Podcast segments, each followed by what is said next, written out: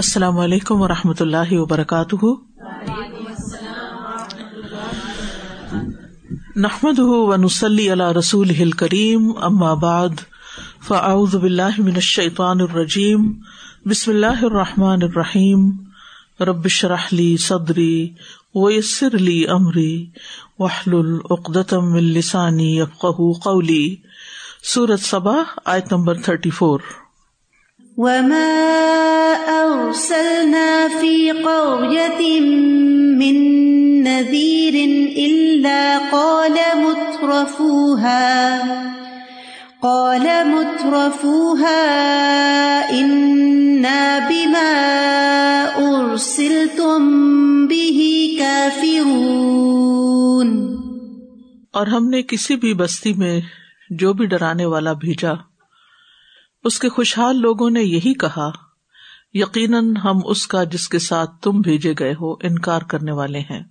یہاں نبی صلی اللہ علیہ وسلم کو تسلی دی جا رہی ہے کہ اگر یہ لوگ آپ کا مذاق اڑاتے ہیں، آپ کو کاہن، مجنون اور شاعر کہتے ہیں یا آپ کو طرح طرح کی ازیتیں دیتے ہیں، تو آپ اس پر پریشان نہ ہو کیونکہ پچھلے امبیا کے ساتھ بھی یہی ہوتا رہا ہے۔ آپ ان کے اس حسنا کو اپنے سامنے رکھیں کہ ہم نے جس نبی کو بھی کسی بھی بستی میں جو بھیجا، تو بستی کے خوشحال لوگوں نے اس کی تکزیب کی۔ اور بستی کے عوام نے اپنے خوشحال لوگوں کی تعمیل کی یا ان کی پیروی کی۔ ہوتا یہی ہے کہ جب بڑے لوگ ایک چیز کو حقیر کر دیں، تو چھوٹے بھی کر دیتے ہیں۔ اور اس طرح خواص اور عوام سب کے سب حق سے محروم رہ جاتے ہیں۔ تو وما ارسلنا فی قریت من نذیر اللہ قال مترفوها۔ اور نہیں بھیجا ہم نے کسی بھی بستی میں۔ کریا کہتے ہیں، بستی، شہر، بلد کو۔ من ندیرن کوئی بھی ڈرانے والا، کوئی بھی خبردار کرنے والا۔ یعنی کوئی بھی نبی یا رسول۔ اللہ قال مترفو ہا مترفو، مترفون ہے اصل میں، نون گر گیا ہے اضافت کی وجہ سے۔ امیر لوگ، خوشحال لوگ۔ یعنی جن لوگوں کو ہم نے دنیاوی نعمتیں دے رکھی تھی شان و شوکت دے رکھی تھی، ان کا ایک مرتبہ تھا، مقام تھا۔ ان کی ایک سیادت تھی، سیاست تھی۔ قطع کہتے ہیں کہ اس سے مراد ان کے جابر لوگ ہیں اور ان کے ایسے قائدین جو برائی کی طرف ان کو لے جاتے تھے۔ تو ان بڑوں نے کیا کہا؟ انا بیما ارسل تم بھی کافرون کہ جس چیز کو آپ دے کر بھیجے گئے یعنی جو آپ پیغام لائے ہیں، جن احکامات کو آپ کیری کر رہے ہیں، وہ ہمارے لیے ماننا بہت مشکل ہے۔ وہ آج کے دور میں چل نہیں سکتے۔ وہ ہماری پسند کے مطابق نہیں ہے ہمیں اس میں اپنی دنیا کا فائدہ نظر نہیں آتا۔ لہذا ہم وہ نہیں مان سکتے۔ یعنی جس طرف تم بلا رہے ہو، اس طرف جانا ہمارے لیے ممکن نہیں ہے۔ ہم اس پر ایمان نہیں لائیں گے، ہم اس کی اتباع نہیں کریں گے۔ اور حقیقت یہ ہے کہ ہر نبی کے ساتھ ایسا ہی سلوک کیا گیا۔ نو علیہ السلام کو ان کی قوم نے کہا تھا سورت شعرا میں آتا ہے کالو ان کا و تبا اکل ارزلون کیا ہم تجھ پر ہی مان لائیں جبکہ تیری پیروی رضیل لوگوں نے کی ہے، کمتر لوگوں نے کی ہے؟ یعنی تمہارے فالوور تو بہت کمتر لوگ ہیں، تو ہم تو تمہارے پیچھے نہیں آ سکتے۔ سورت ہود میں آتا ہے ماں نرا کا اللہ بشرم مثلنا و ماں نرا کا تبا کا اللہ ہم ارا بادی کہ تمہاری پیروی صرف ان لوگوں نے کی ہے جو بظاہر دیکھنے میں ہم سے کمتر ہے۔ لہذا ہم اپنے سے کمتر لوگوں کے پیچھے نہیں چل سکتے، ان کے ٹرینڈس فالو نہیں کر سکتے۔ وہ ہمارے کریں گے، ہم ان کے نہیں کر سکتے۔ قوم صالح کے متکبر لوگوں نے کہا پال الدین استقبر انا بلدی آمن تم بھی کافر ہوں جس نبی پر تم ایمان لائے ہو، ہم اس کا انکار کرتے ہیں۔ یہ تکبر کرنے والوں نے کہا۔ اور پھر مذاق اڑایا احا من اللہ علیہ بیننا۔ یہی وہ لوگ ہیں یعنی سوسائٹی کے جو غریب لوگ ہیں، یہی وہ لوگ ہیں جن پہ اللہ نے احسان کیا۔ انہیں کو یہ نعمت دینی تھی۔ ہم زیادہ حقدار تھے کیونکہ دنیاوی نعمتیں ہمارے پاس زیادہ ہے تو یہ دین کی نعمت بھی ہمارے ہی پاس آتی۔ تو اس آئے سے یہ پتا چلتا ہے کہ عمومی طور پر پیغمبروں کا اتباع کرنے والے لوگ عوام کے وہ طبقات ہوتے ہیں جو محروم ہوتے ہیں، عموماً پس رہے ہوتے ہیں، مظلوم ہوتے ہیں۔ اور جو امیر ہوتے ہیں یا زیادہ ریسورسز والے ہوتے ہیں، ان میں سے بہت کم لوگ آگے بڑھتے ہیں۔ اب بھی آپ دیکھیں تو مسجدوں کے نمازی جو ہوتے ہیں، ان میں سے کتنے بلینئر ہوتے ہیں یا کتنے انفلوئنشل لوگ ہوتے ہیں۔ عموماً جو ایک عام ورکنگ کلاس ہے، وہی زیادہ تر ریلیجن کی طرف جاتی ہے۔ باقی لوگوں میں سے خال خال کو اکا دکا ہی آگے بڑھتا ہے۔ تو خوشحالی ترک کرنا اور خوشحالی کا راستہ چھوڑنا جو ہے یہ امبیا کا ایک طریقہ رہا ہے اور ان کے پیروکار بھی اسی طرف رہے۔ یعنی انہوں نے بائی چوائس نہیں چھوڑا، لیکن جب دنیا میں انہیں کچھ محرومی ہوئی تو ان کو غور و فکر کرنے کا اور سوچنے کا موقع ملا۔ امبیا علیہ السلام نے آجزی اور انکساری کے ساتھ زندگی گزاری۔ دنیا کو اپنا ہم و غم نہیں بنایا۔ رسول اللہ صلی اللہ علیہ وسلم نے فرمایا، جس شخص کا مقصد اور ہرس دنیا ہو اور وہی اس کا ہدف بن جائے اور وہ اسی کی نیت کرتا ہو تو اللہ تعالیٰ اس کی آنکھوں کے سامنے اس کا فقر و فاقہ کر دیتے ہیں۔ بس اس کو یہی فکر رہتی ہے پھر ہر وقت۔ اور اس پر اس کے معاملات بکھیر دیتے ہیں۔ اور اس کو، اس سے اتنا ہی ملتا ہے جو اس کے لیے لکھ دیا گیا ہو۔ اور جس شخص کا مقصد اور ہرس آخرت کمانا ہو، اور وہی اس کا ہدف ہو اور وہی اس کی نیت ہو، تو اللہ تعالیٰ اس کے دل میں گنا ڈال دیتے ہیں۔ یعنی جو اس کو ملا ہے، وہ اس کو کافی سمجھتا ہے۔ اس کے معاملات کو یکجا کر دیتے ہیں۔ اور دنیا اس کے پاس ذلیل ہو کر آتی ہے۔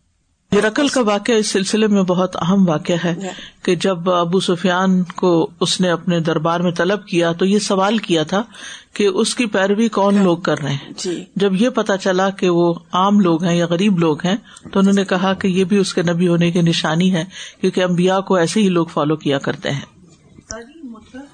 خوشحال لوگ ہوں گے جو ہر انکار کرنے والا شخص؟ نہیں ہر انکار کرنے والا تو منکر ہوتا ہے۔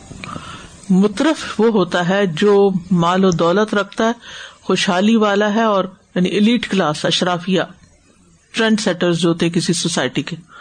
نیگیٹو امپلیکیشن کے ساتھ ہے۔ یعنی ہر مالدار مترف نہیں ہوتا، کیونکہ وہ مال کو صحیح جگہ پر خرچ کرتا ہے۔ مترف جو ہوتے ہیں، وہ مصرف ہوتے ہیں۔ وقالوا نحن أكثر أموالا وأولادا نحن بمعذبين اور انہوں نے کہا، ہم مال اور اولاد میں تم سے زیادہ ہیں اور ہم عذاب دیے جانے والے نہیں ہیں۔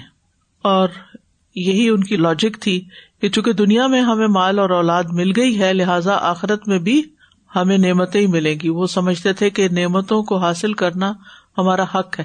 وہ اس کو اپنا استحقاق سمجھتے تھے۔ ان کا یہ استدلال تھا کہ ہم تم سے زیادہ اللہ کے پیارے ہیں، پسندیدہ ہیں اگر اللہ تعالیٰ ہم سے ناراض ہوتا تو ہمیں تم سے زیادہ مال و اولاد کیوں دیتا؟ چونکہ دنیا میں ہمیں یہ سب کچھ مل گیا ہے، تو یہ اس بات کی دلیل ہے کہ ہمیں آگے بھی عذاب نہیں ہوگا۔ یہ ان کی غلط فہمی تھی، ان کی نا سمجھی تھی۔ وقال نہ اکثر اموالم و اولادا اور انہوں نے کہا کہ ہم مال اور اولاد میں تم سے زیادہ ہیں۔ اکثر، اسم تفضیل ہے۔ اور انہوں نے مال اور اولاد کی کثرت کو اپنی نجات کا معیار بنا لیا۔ اس پر فخر کیا، اس کی بنا پر امبیا کی تحقیر کی، جیسے کہ فرعون نے کیا تھا کہ اپنے مال کی وجہ سے، اپنے آپ کو مصر کا بادشاہ ہونے کی وجہ سے بہتر قرار دیا اور موسی علیہ السلام کو مہین یا حقیر کہا۔ ومان بمعذبین اور ہم عذاب دیے جانے والے نہیں یعنی عذاب یافتہ نہیں، ہمیں کوئی عذاب نہیں ہوگا۔ لیکن انسان کو یہ بات یاد رکھنی چاہیے کہ دنیا میں کسی بھی قسم بھی نعمت کا ملنا اس بات کی علامت نہیں کہ اللہ تعالیٰ اس بندے سے راضی ہے۔ سورت المومنون میں آتا ہے ایح سبون ان مال و بنین نسار الحم فل خیرات بلّہ یا شورون کیا وہ سمجھتے ہیں کہ بے شک ہم انہیں مال اور بیٹوں میں سے کسی بھی چیز کے ساتھ جو مدد دے رہے ہیں، ہم ان کے لیے بھلائیوں میں جلدی کر رہے ہیں؟ بلکہ وہ شعور نہیں رکھتے۔ یعنی انہیں احساس نہیں، اور اس دھوکے میں پڑ گئے ہیں، غلط فہمی کا شکار ہو گئے ہیں کہ مال اور اولاد کی کثرت ان کے خیال میں اللہ کی رضامندی کی علامت ہے، جبکہ ایسا نہیں۔ مال اور اولاد اللہ تعالیٰ اپنے پسندیدہ بندوں کو بھی دے سکتا ہے اور ناپسندیدہ کو بھی دیتا ہے۔ تو یہ کرائٹیرئن نہیں ہے۔ صورت توبہ میں آتا ہے، فلا تو جب کا ام ولا اولاد ان کے مال اور اولادیں آپ کو تعجب میں نہ ڈالیں، حیرت میں نہ ڈالیں کہ کتنے خوش قسمت یا کتنے پرولیج لوگ ہیں۔ انما یرید اللہ بحا فی الحیات دنیا بے شک اللہ یہی چاہتا ہے کہ وہ انہیں اس کے ذریعے دنیا کی زندگی میں عذاب دے۔ یعنی یہ مال اور اولاد ان کے لیے دنیا کی زندگی میں نعمتوں کا باعث نہیں، بلکہ الٹا مصیبت کا باعث ہے۔ وہ تزحق انفس ہوں محم کافرون اور اس حال میں ان کی جانیں نکلے کہ وہ کافر ہوں۔ تو اس سے یہ پتا چلتا ہے کہ بعض اوقات یہی مال اور اولاد دنیا کی نعمت کی بجائے، رحمت کی بجائے انسان کے لیے تکلیف، آزمائش، دکھ، درد اور غم کا ذریعہ بن جاتی ہے۔ انسان کو ہمیشہ یہ یاد رکھنا چاہیے کہ دنیا میں اس کو جتنی بھی نعمتیں ملی ہیں، وہ سب کس کے لیے؟ امتحان کے لیے ہے وہ سب امتحان کے لیے یعنی دنیا کا مال اور اسباب امتحان ہے، انعام نہیں ہے۔ انعام نہیں ہے۔ جب ہم پڑھتے نا سراط اللہ دینا انعامتا علیہم، تو اس سے مراد مال و دولت نہیں ہوتا۔ کہ وہ لوگ جن پر تو نے انعام کیا یعنی ان کو خوب مال و دولت یا نہیں؟ وہ جو امبیا اور صدیقین اور شہدا کے راستے پہ چلے۔ اصل میں ہوتا یہ ہے کہ جس شخص کے پاس مال و دولت آ جاتا ہے، وہ اپنے آپ کو خود سے خود بڑا سمجھنے لگ جاتا ہے۔ اور معاشرے میں بھی ان کو کیا کہتے ہیں؟ بڑے لوگ ہیں۔ فلاں کون ہے؟ بڑے لوگ ہیں۔ وہ بڑے لوگ ہیں، وہ ہمیں کہاں پوچھتے ہیں؟ وہ بڑے لوگ ہیں، وہ بڑے لوگ۔ یعنی ایک انڈرسٹینڈنگ ہے لوگوں کے بیچ میں کہ جس کے پاس دنیا کی نعمت زیادہ ہوگی، وہ دوسروں کے مقابلے میں بڑا ہو جائے گا۔ حالانکہ بعض اوقات جس کے پاس مال اور دولت نہیں بھی ہوتا، وہ عقل کے لحاظ سے، علم کے لحاظ سے تقوا کے لحاظ سے، جو کہ اللہ تعالیٰ کے یہاں انسان کے معزز ہونے کی علامت ہے، وہ کہیں آگے ہو سکتا ہے۔ جیسے حضرت بلال تھے، تو اپنے آکا کے مقابلے میں کتنے بڑے تھے، اپنی دوسری کوالٹیز کی بنا پر۔ لیکن انہیں اکابر اور قریش کے سردار ہونے کا وقتی طور پر دنیا میں مقام ملا ہوا تھا۔ تو یہ چیزیں جو ہے نا وہ انسان کے اندر ایک جھوٹا اعتماد پیدا کر دیتی ہیں۔ ہمیں کوئی کچھ نہیں کہہ سکتا، ہمیں کوئی نقصان نہیں ہو سکتا، ہم یعنی اجب اور خود پسندی اور ایک تکبر پیدا ہو جاتا ہے۔ حتیٰ کہ وہ اپنے قریبی، عزیز، دوستوں رشتے داروں کو بھی بعض لوگ تو اپنے ماں باپ تک کو حقیق سمجھنے لگتے ان کو کوئی اہمیت نہیں دیتے نہیں اگر اولاد زیادہ کامیاب ہو جائے تو وہ اپنے ماں باپ کو تعارف نہیں کراتے اپنے دوستوں کے سامنے، اپنے سرکل میں۔ ایسے واقعات بھی ملتے ہیں۔ ہاں وہ کہتے سیلف میڈ ماں باپ نے ہمارے لیے کچھ نہیں کیا۔ یہ جو کچھ ملا ہے ہماری اپنی کوششوں اور ہماری اپنی محنت سے ملا ہے۔ تو ایسے لوگوں کو اگر آخرت سے ڈرایا جائے تو وہ اس کو بھی کوئی اہمیت نہیں دیتے۔ وہ کہتے یہ تو مولویوں کی باتیں ہیں، یہ بس ہر وقت تم لوگ ڈراتے رہتے ہو۔ اور انہیں یقین بھی نہیں آتا کہ ہماری آگے کو پکڑ ہوگی یا پوچھ ہوگی۔ وہ سمجھتے ہیں، اگر اللہ نے دنیا میں انہیں عزت دے دی ہے، دنیا میں ان کا نام بڑا ہو گیا ہے تو یہ کیسے ہو سکتا ہے کہ وہ آخرت میں ذلیل ہو جائیں اور آخرت میں ان کو عزت نہ ملے؟ تو وہ اس کو مستقل طور پر اپنا حق سمجھتے ہیں۔ لیکن انسان کو ہمیشہ یہ بات یاد رکھنی چاہیے کہ مال اور اولاد کی فراوانی اللہ کی محبت کی دلیل ہرگز نہیں ہے۔ عبداللہ بن مسعد کہتے ہیں کہ رسول اللہ صلی اللہ علیہ وسلم نے فرمایا، اللہ نے تمہارے درمیان جس طرح تمہارے رسک تقسیم فرمائے ہیں، اسی طرح اخلاق بھی تقسیم فرمائے ہیں۔ اللہ تعالیٰ دنیا تو اسے بھی دے دیتے ہیں جس سے محبت کرتے ہیں اور اسے بھی جس سے محبت نہیں کرتے دنیا اسے بھی دے دیتے ہیں جس سے محبت کرتے ہیں جیسے حضرت بکر تھے، حضرت عثمان تھے، حضرت عبد الرحمان بن اوف تھے، اور اسے بھی دے دیتے ہیں جس سے وہ محبت نہیں کرتے لیکن دین صرف اسی کو دیتے ہیں جس سے وہ محبت کرتے ہیں یعنی دین کی محبت، دین کی سمجھ اس کو ملتی ہے جو اللہ کا پیارا ہوتا ہے اللہ تعالیٰ جس سے محبت کرتا ہے۔ اس لیے جس شخص کو اللہ نے دین عطا فرمایا ہو، وہ سمجھ لے کہ اللہ اس سے محبت کرتا ہے۔ یہ بھی خوشخبری ہے۔ ابشر الحمد للہ یہ نبی صلی اللہ علیہ وسلم کے الفاظ ہیں۔ وہ ان اللہ ازب جل دنیا میں یو و ملا یو ولا یوت دین اللہ لمن احب فمن آتا اللہ دین فقد احب جس کو اللہ دین دے دیتا ہے، وہ سمجھ لے کہ اللہ اس سے محبت کرتا ہے۔ یہ اللہ کی محبت کی علامت ہوتی ہے کہ انسان کا دل دنیا سے پھیر کر دین کی طرف لے آئے۔ اور اگر کسی کو دین سے دلچسپی نہیں، تو اللہ کو بھی اس کی کوئی پرواہ نہیں، اللہ کو اس کی کوئی ضرورت نہیں۔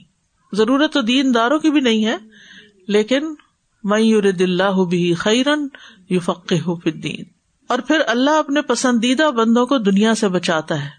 یعنی جس کے دل میں اللہ کی محبت آ جاتی ہے نا، آخرت کی محبت آ جاتی ہے، اس کے نزدیک دنیا کو بڑی چیز رہتی بھی نہیں ہے پھر۔ یعنی دنیا کی بڑائی کے جو معیار ہوتے ہیں نا، وہ اس کے نزدیک کوئی اہمیت نہیں رکھتے۔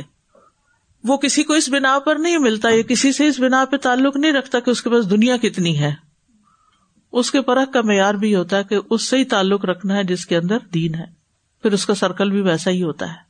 تو اللہ تعالیٰ جس سے محبت کرتا ہے، پھر اسے دنیا سے بچا کے رکھتا ہے۔ اسے دنیا کی طرف بہت مائل نہیں ہونے دیتا۔ جبکہ اس کے برعکس جو اس کے نافرمان بندے ہوتے ہیں، ان کو دنیا کے ایشو آرام سے خوب نواز دیتا ہے امتحان ڈالنے کے لیے۔ اور اس کے برعکس ایمان والوں پر، چاہے اللہ ان سے محبت کرتا ہے، لیکن ان پر آزمائشیں بھی آتی ہیں۔ کہ اللہ تعالیٰ ان کے گناہوں کو ان کے ذریعے صاف کر دے اور ان کے درجات اور بلند کرے۔ کیونکہ قرآن مجید میں آتا ہے نا، جس کا مفہوم ہے کہ اگر یہ اندیشہ نہ ہوتا کہ تمام لوگ کفر کے فتنے میں مبتلا ہو جائیں گے تو ہم کافروں کو اتنا مال و دولت دیتے کہ ان کے گھروں کی چھتیں بھی چاندی کی کر دیتے۔ عمومی قاعدہ تو یہی ہے، لیکن بعض اوقات اللہ سبحان و تعالیٰ ان کا غرور توڑنے کے لیے ان پر دنیا میں بھی کوئی آزمائش ڈال دیتا ہے، کوئی امتحان ڈال دیتا ہے۔ کوئی آسمانی آفت آ جاتی ہے۔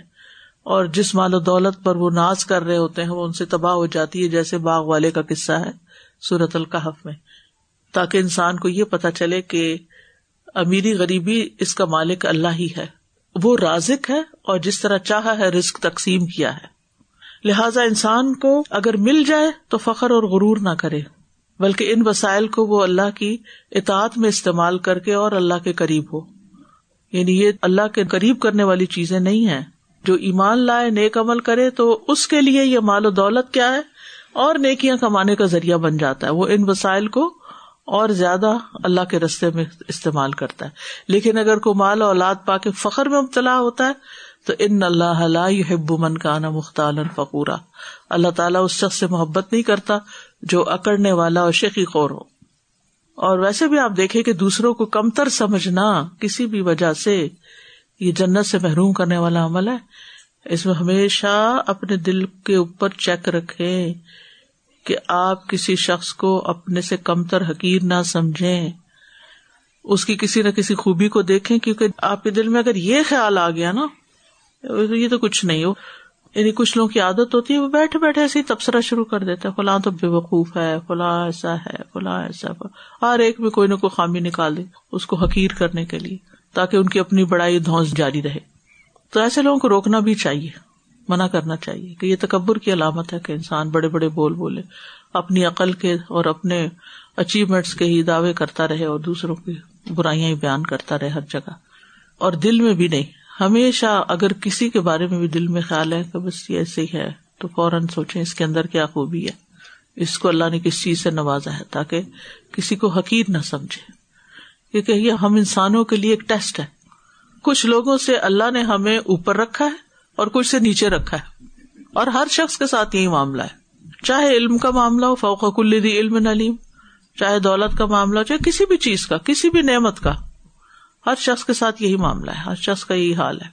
تو انسان کی کمزوری کیا ہوتی ہے؟ جو اپنے سے اوپر والا تو اس کو دیکھ کے امپریس ہو جاتا ہے۔ اور جو اپنے سے نیچے والا ہوتا ہے، اس کو دیکھ کے اس کو بے وقوف سمجھتا ہے یا اس کو کمتر سمجھتا ہے۔ تو ہمیشہ یاد رکھے کہ اللہ نے ہر ایک کو کوئی نہ کوئی خوبی دی ہے۔ صرف اس کے پاس خوبی نہیں ہے کہ جو ہمارے سے کسی بھی اعتبار سے بڑا ہے۔ خوبی اس میں بھی ہے جو بظاہر ہم سے چھوٹا نظر آتا ہے۔ تو ہمیں حقیق نہیں سمجھنا کسی کو۔ سب اللہ کی تخلیق ہے، سب اللہ کی مخلوق ہے۔ اللہ نے ان کو اس سال میں رکھا ہے۔ تو اپنی نعمتوں پر فخر نہیں ہونا چاہیے اور، نہ ہی دنیا کی محبت دل میں ہونی چاہیے۔ دنیا کا ہونا برا نہیں ہے، دنیا کی محبت کا ہونا برا ہے۔ وہ کسی نے مثال دی تھی نا کہ کشتی پانی پر ہی چلتی ہے اور تیرتی رہتی ہے جب تک وہ پانی کے اوپر ہوتی ہے۔ پانی اس کے انڈر ہوتا ہے۔ لیکن پانی اگر کشتی کے اندر آ جائے تو وہ اس کو ڈبو دیتی ہے۔ یہی حال دنیا کا ہے۔ جب تک دنیا نیچے ہے ہماری نگاہ میں تو ہم محفوظ ہیں۔ کشتی چلتی رہے گی۔ لیکن اگر وہ محبت دلوں میں آ گئی تو کشتی ڈوب جائے گی۔ جی ہماری ابھی اخلاق حسن اخلاق کی اخلاق میں اس میں کلاس میں یہی بات ہو رہی تھی کہ نبی صلی اللہ علیہ وسلم کی غنا کا ٹاپک تھا اس میں کہ آپ صلی اللہ علیہ وسلم نے یہ کہا کہ ہمیشہ اپنے سے کمتر کو دیکھو۔ اور دوسری والی بات اس میں مجھے بڑی اچھی لگی کہ غنا میں کہ اصل غنی تو دل کا غنی ہے۔ تو یہ سب چیزیں کوئی انسان کو نہیں دیتی۔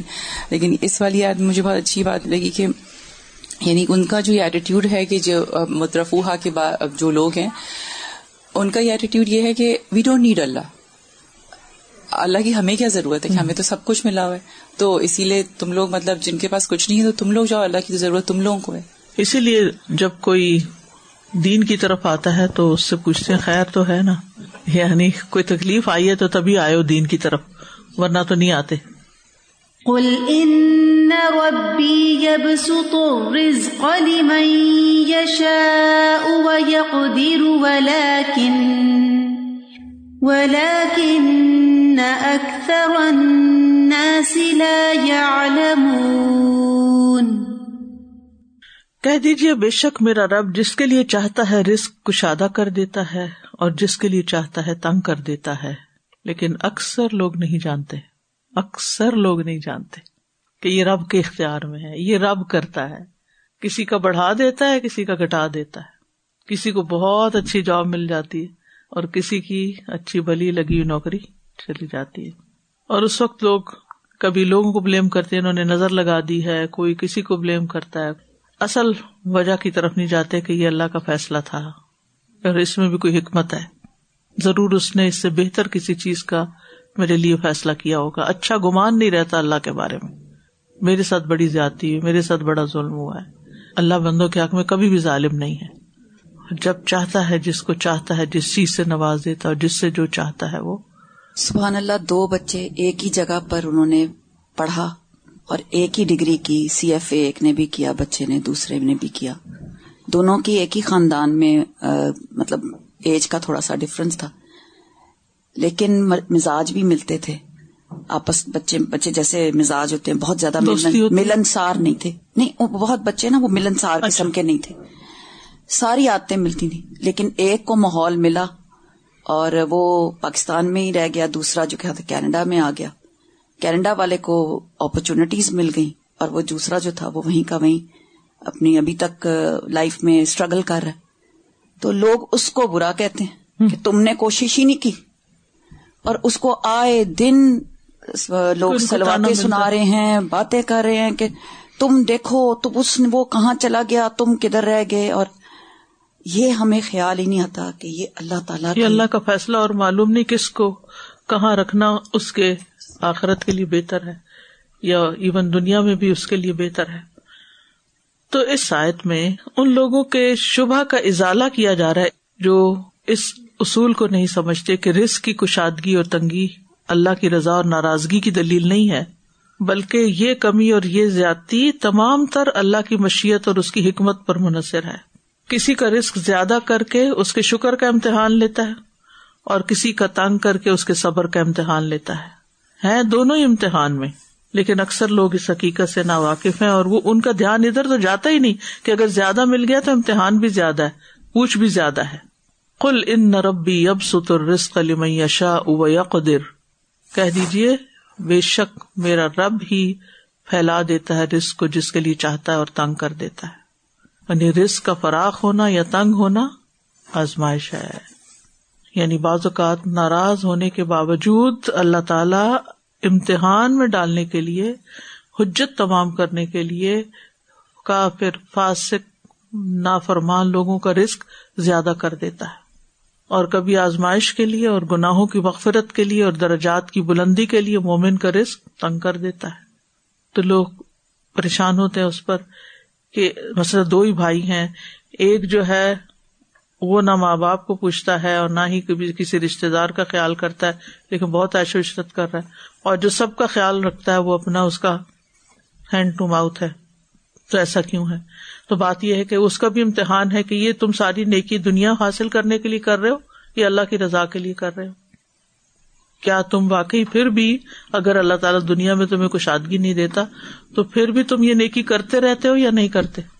اور جس کے پاس زیادہ اور وہ بگڑا ہوا وہ سمجھتا ہے کہ اللہ مجھ سے راضی ہے۔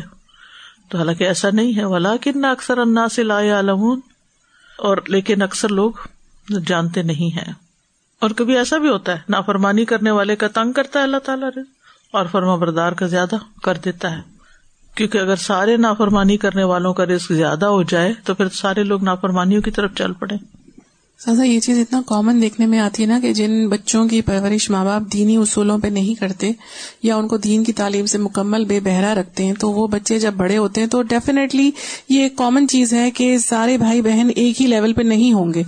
سب کی چوائسیز ڈفرینٹ ہوں گی، سب کا جو ہے وہ ریس کا، سب چیز ڈفرینٹ ہوگی ان کی نا ٹوٹلی اور اس کے بعد کیا ہوتا ہے، اسی وجہ سے پھر سبلنگ رائولریز پیدا ہو جاتی ہیں اور پھر ماں باپ کی فیوریٹزم بھی پھر بدل جاتی ہے، اسی وجہ سے کہ اچھا انہوں نے بہت اچھا پڑھ لکھ لیا اور یہ اب ہمارے فائدے کے بھی ہو گئے اور اعلیٰ مقام حاصل کر لیا۔ تو ان کا رجحان بھی ادھر بالکل۔ اور یہی چیز اگر دنیا اسی طرح تقسیم ہوئی بھی ہو لیکن اگر دین کی سمجھ ہو تو پھر وہ وہ والی بات نہیں آتی عدل رہتا ہے اس میں۔ بالکل یہ بہت دیکھنے میں آتا ہے عام طور پر کہ جیسے بڑے بچے ہوتے ہیں نا تو ان کی اسٹرگل زیادہ ہوتی ہے کیونکہ ان کے لیے اوپر کوئی بڑے کوئی نمونہ نہیں ہوتا بہن بھائیوں میں سے یا کچھ۔ اور انہیں کے حصے میں پہلے وہ وقت آتا ہے جب ماں باپ کا وہ خیال رکھے پھر جو جو بچے بڑے ہونے لگتے ہیں، چاہے وہ دین پر ہوں یا نہ، لیکن اگر دنیا ان کے پاس زیادہ، تو ماں باپ کا رجحان یعنی وفاداریاں بھی تبدیل ہو جاتی۔ پہلے بڑوں کے ساتھ تھی لیکن اب کیا ہو گیا کہ جن کے پاس مال زیادہ ان کے ساتھ ہو گئی تو اگر ایسے بھی کسی کے ساتھ ہو، تو اس کو ہمت نہیں ہارنی چاہیے۔ اس کو اس نیکی اور والدین کے ساتھ جو بر الوالدین ہے اس کا سلا اللہ سے مانگنا چاہیے اور اپنی نیت کو خالص رکھنا چاہیے۔ جی سازا، میں سوچی تھی، یہاں پہ جیسے آتا ہے نا کہ والا کن اکثر اس میں یہ بھی ہے کہ اللہ سبحانہ تعالیٰ اگر سب کو ایکولی رزق دے دیں، تو لوگ ایک دوسرے سے فائدہ بھی پھر نہیں اٹھا سکتے نا۔ تو کل ہی میں کی پڑھی تھی، کسی میں تفسیر کی بک میں کیا یہ بھی اللہ سبحانہ تعالیٰ کی حکمت ہے جو ہم لوگ نہیں جانتے، کہ اگر کسی کے پاس کم اور زیادہ ہے تو ہم ایک دوسرے کے لیے فائدے مند ہیں ایکول ہوں گے تو ہم ایک دوسرے کے لیے فائدہ مند نہیں ہو سکتے۔ تو بہرحال یہ بات یاد رکھنی چاہیے کہ رسک کا گھٹنا اور بڑھنا اللہ کی طرف سے آزمائش ہے۔ دونوں ہی امتحان ہے فمل انسان ادا مبتلا ربو و اکرم و نہ فیقول ربی اکرمن و اما ادا مبتلا فقدر علیہ رسق فیقول ربی احانن بس لیکن انسان جب اس کا رب اسے آزمائے اور پھر اسے عزت بخشے اور نعمت دے تو کہتا ہے میرے رب نے مجھے عزت بخشی۔ لیکن جب وہ اسے آزمائے پھر اس پر اس کا رسک تنگ کر دے تو کہتا ہے میرے رب نے مجھے ذلیل کر دیا۔ ہر طرح کی نعمتیں۔ رسک میں سب فائدہ مند چیزیں آ جاتی ہیں۔ محبت بھی رسک ہے۔ ریسپیکٹ بھی رسک ہے۔ علم بھی رسک ہے۔ مال بھی رسک ہے۔ اولاد بھی رسک ہے۔ اسکلس کا ہونا بھی رسک ہے، اچھے دوستوں کا ہونا رسک ہے۔ یعنی جو نعمتیں بھی انسان کو دنیا میں فائدہ دیتی ہیں، وہ سب رسک کہلاتی ہیں۔ چاہے وہ مادی ہو یا غیر مادی ہو حصی ہو یا مانوی ہو لیکن ہم عام طور پر چونکہ صرف مال کو رسک سمجھتے ہیں، لہٰذا مال ہی کی بنیاد پر ہم کسی کو عزت دیتے ہیں۔ تو اللہ سبحان تعالیٰ نیک اور نافرمان سب لوگوں کا رازق ہے۔ سب کو دنیا دیتا ہے۔ ابراہیم علیہ السلام نے دعا کی تھی، رب بلد ورژ اہل من ثمراتی من آمن منہم بلّہ ولیوم الآخر کالا ومن کفرا امت خلیلا ثم تر عذاب النار۔ وبئس المصیر۔ اور جب ابراہیم علیہ السلام نے کہا، اے میرے رب، اس جگہ کو ایک امن والا شہر بنا دے اور اس کے رہنے والوں کو پھلوں سے رسک دے۔ جو ان میں سے انہوں نے شرط لگا دی، جو ان میں سے اللہ اور یوم آخرت پر ایمان لائے۔ تو اللہ تعالیٰ نے فرمایا، جس نے کفر کیا، میں اسے بھی تھوڑا سا دوں گا۔ یعنی تھوڑا سا مراد یہ نہیں کہ ایمان والے کے مقابلے میں کم دوں گا دنیا میں جو بھی ملے وہ تھوڑا ہی ہے۔ پھر اسے آگ کے عذاب کی طرف بے بس کر دوں گا اور وہ لوٹنے کی بری جگہ ہے۔ اسی طرح اللہ تعالیٰ کافر و مشرق کو بھی نافرمانی کے باوجود رسک دیتا چلا جاتا ہے۔ ابو موسا کہتے ہیں، نبی صلی اللہ علیہ وسلم نے فرمایا کہ کوئی شخص تکلیف دینے والی بات سن کر اللہ سے زیادہ صبر کرنے والا نہیں ہے کہ لوگ اس کے لیے بیٹا بتاتے ہیں اور وہ انہیں معاف کر دیتا ہے اور انہیں رسک دیتا ہے۔ یعنی جو اس کی اولاد قرار دیتے ہیں، ان کو بھی رسک دے رہا ہے۔ تو بہرحال انسان یاد رکھے کہ رسک کی کمی کبھی خیر کا باعث بن جاتی ہے اور کبھی زیادہ ہونا رسک کا خیر کا باعث بنتا ہے۔ ڈپینڈ کرتا ہے کہ آپ کن حالات سے گزر رہے ہیں۔ کچھ لوگ ایسے ہوتے ہیں کہ جن کی اصلاح صرف مال ملنے سے ہی ہو سکتی ہے۔ اور اگر ان کو فکر و فاقہ لاحق ہو جائے تو ان میں بگاڑ آ جائے گا۔ اور کچھ لوگ ایسے ہیں کہ جن کی اصلاح ہو ہی نہیں سکتی جب تک ان پہ فکر و فاقہ نہ آئے۔ اگر ان کو دولت مل جائے تو ان کی حالت میں بگاڑ پیدا ہو جائے۔ اور یہ حقیقت اللہ ہی بہتر جانتا ہے۔ لیکن بہرحال جس کو دنیا میں جتنا بھی ملا اللہ نے اس کو حدود کے اندر ہی دیا ہے۔ اس سے زیادہ نہیں۔ کیونکہ ولا بسط اللہ رسق عباد ہی لبغف الارض ولا کی بقدر ما یشا اگر اللہ اپنے بندوں کے لیے رسک فراہ کر دیتا تو یقیناً وہ زمین میں سرکش ہو جاتے۔ پنجابی میں ایک لفظ پھٹ جاتے۔ لیکن وہ ایک اندازے کے ساتھ اتارتا ہے، جتنا چاہتا ہے۔ یقیناً وہ اپنے بندوں سے خوب باخبر ہے۔ کل جب ہم یہ پڑھ رہے تھے نا استاذہ، یہ آیات بھی کہ وہ کمزور اور ان کا جو مکالمہ تھا پورا، تو اس سے یہی خیال آ رہا تھا، سبحان اللہ، کہ جو اتنی اپریشیشن آ رہی تھی ان صحابہ کرام کی جو کہ مادی طور پہ بہت ہی زیادہ ویک تھے، جیسے بلال رضی اللہ عنہ، عمار اور ان کا جو پورا گھرانہ تھا رضی اللہ عنہ مجمعین، اور کتنی کتنی شدید تکالیف سے وہ گزرے اور سبحان اللہ، یہ خیال آ رہا تھا کہ اس وقت ہو سکتا ہے انسان کے ذہن میں آئے کہ چونکہ میں مالی لحاظ سے اس طرح ایسے ہوں تو مجھے جو چاہے کوئی میرے ساتھ ایسا ٹریٹمنٹ کر رہا ہے۔ لیکن اللہ تعالیٰ کی نگاہ میں کتنا ایک ڈفرینٹ اسٹیٹس ہے اور یہ ہے ہی نہیں کرائٹیریا کہ جو انسان بظاہر اس دنیا میں رہتے ہوئے سمجھ لیتے ہیں۔ اور اب جب رسک کی بات کرتے سبحان اللہ، یہی مجھے احساس ہو رہا تھا کہ بظاہر اگر دیکھا جائے، اللہ تعالیٰ نے بہت کچھ دیا بلال رضی اللہ عنہ کو، لیکن جو محبت کا رس دیا اور ہم جیسے ان کے بارے میں فیل کرتے ہیں، وہ اسکیل ہی بالکل مختلف ہو جاتا ہے۔ تو یہ سب الوژن اور بالکل جیسے کہتے ہیں نا دنیا کی زندگی واقعی ایک تماشے کی طرح اور نظر کچھ آتی ہے اور ریالٹی کچھ اور ہوتی ہے۔ اور سبحان اللہ اللہ تعالیٰ یو نو یہ کرائٹیریا ہم کو صحیح طور سے سمجھنے بلال رضی اللہ عنہ کو جو عزت کا رسک ملا تھا یعنی حضرت عمر کہا کرتے تھے سیدنا ابو بکر آتا کا سیدنا بلال۔